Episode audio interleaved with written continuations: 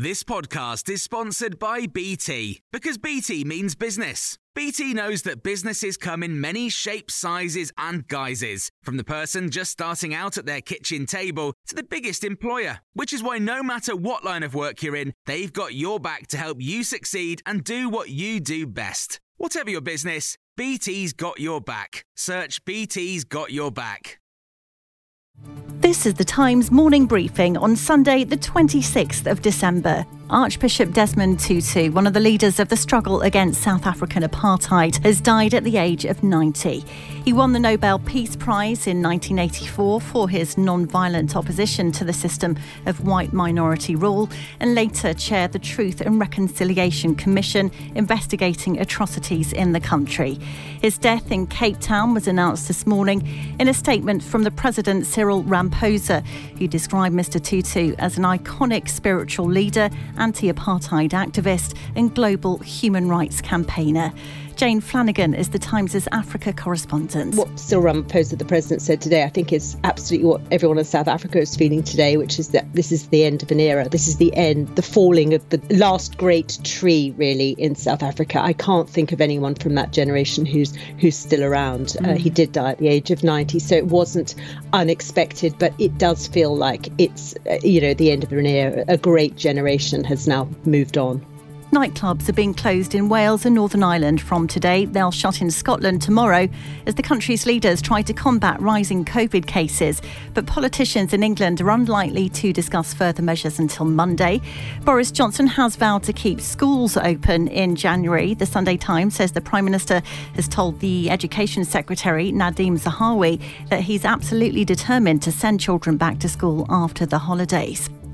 More young people are getting their COVID vaccines for the first time. There's been an increase of 85% of 18 to 24 year olds getting a first dose in the week to Tuesday.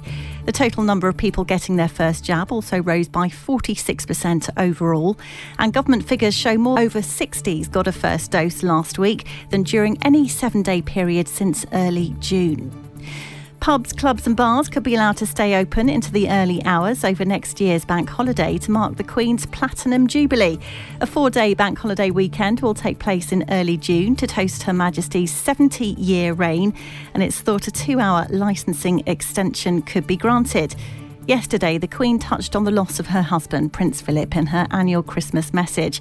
Richard Fitzwilliams, a royal commentator, has told Times Radio it was poignant and personal. It showed her deep affection uh, for Prince Philip, and indeed, uh, in the 73 years they were married, it was only in 1956 that they were apart for Christmas. So there are so many memories that she treasures, but most particularly, I think, that she was also empathizing with those who lost loved ones during the pandemic People who post racist abuse online could be banned from attending football matches in England and Wales for up to 10 years.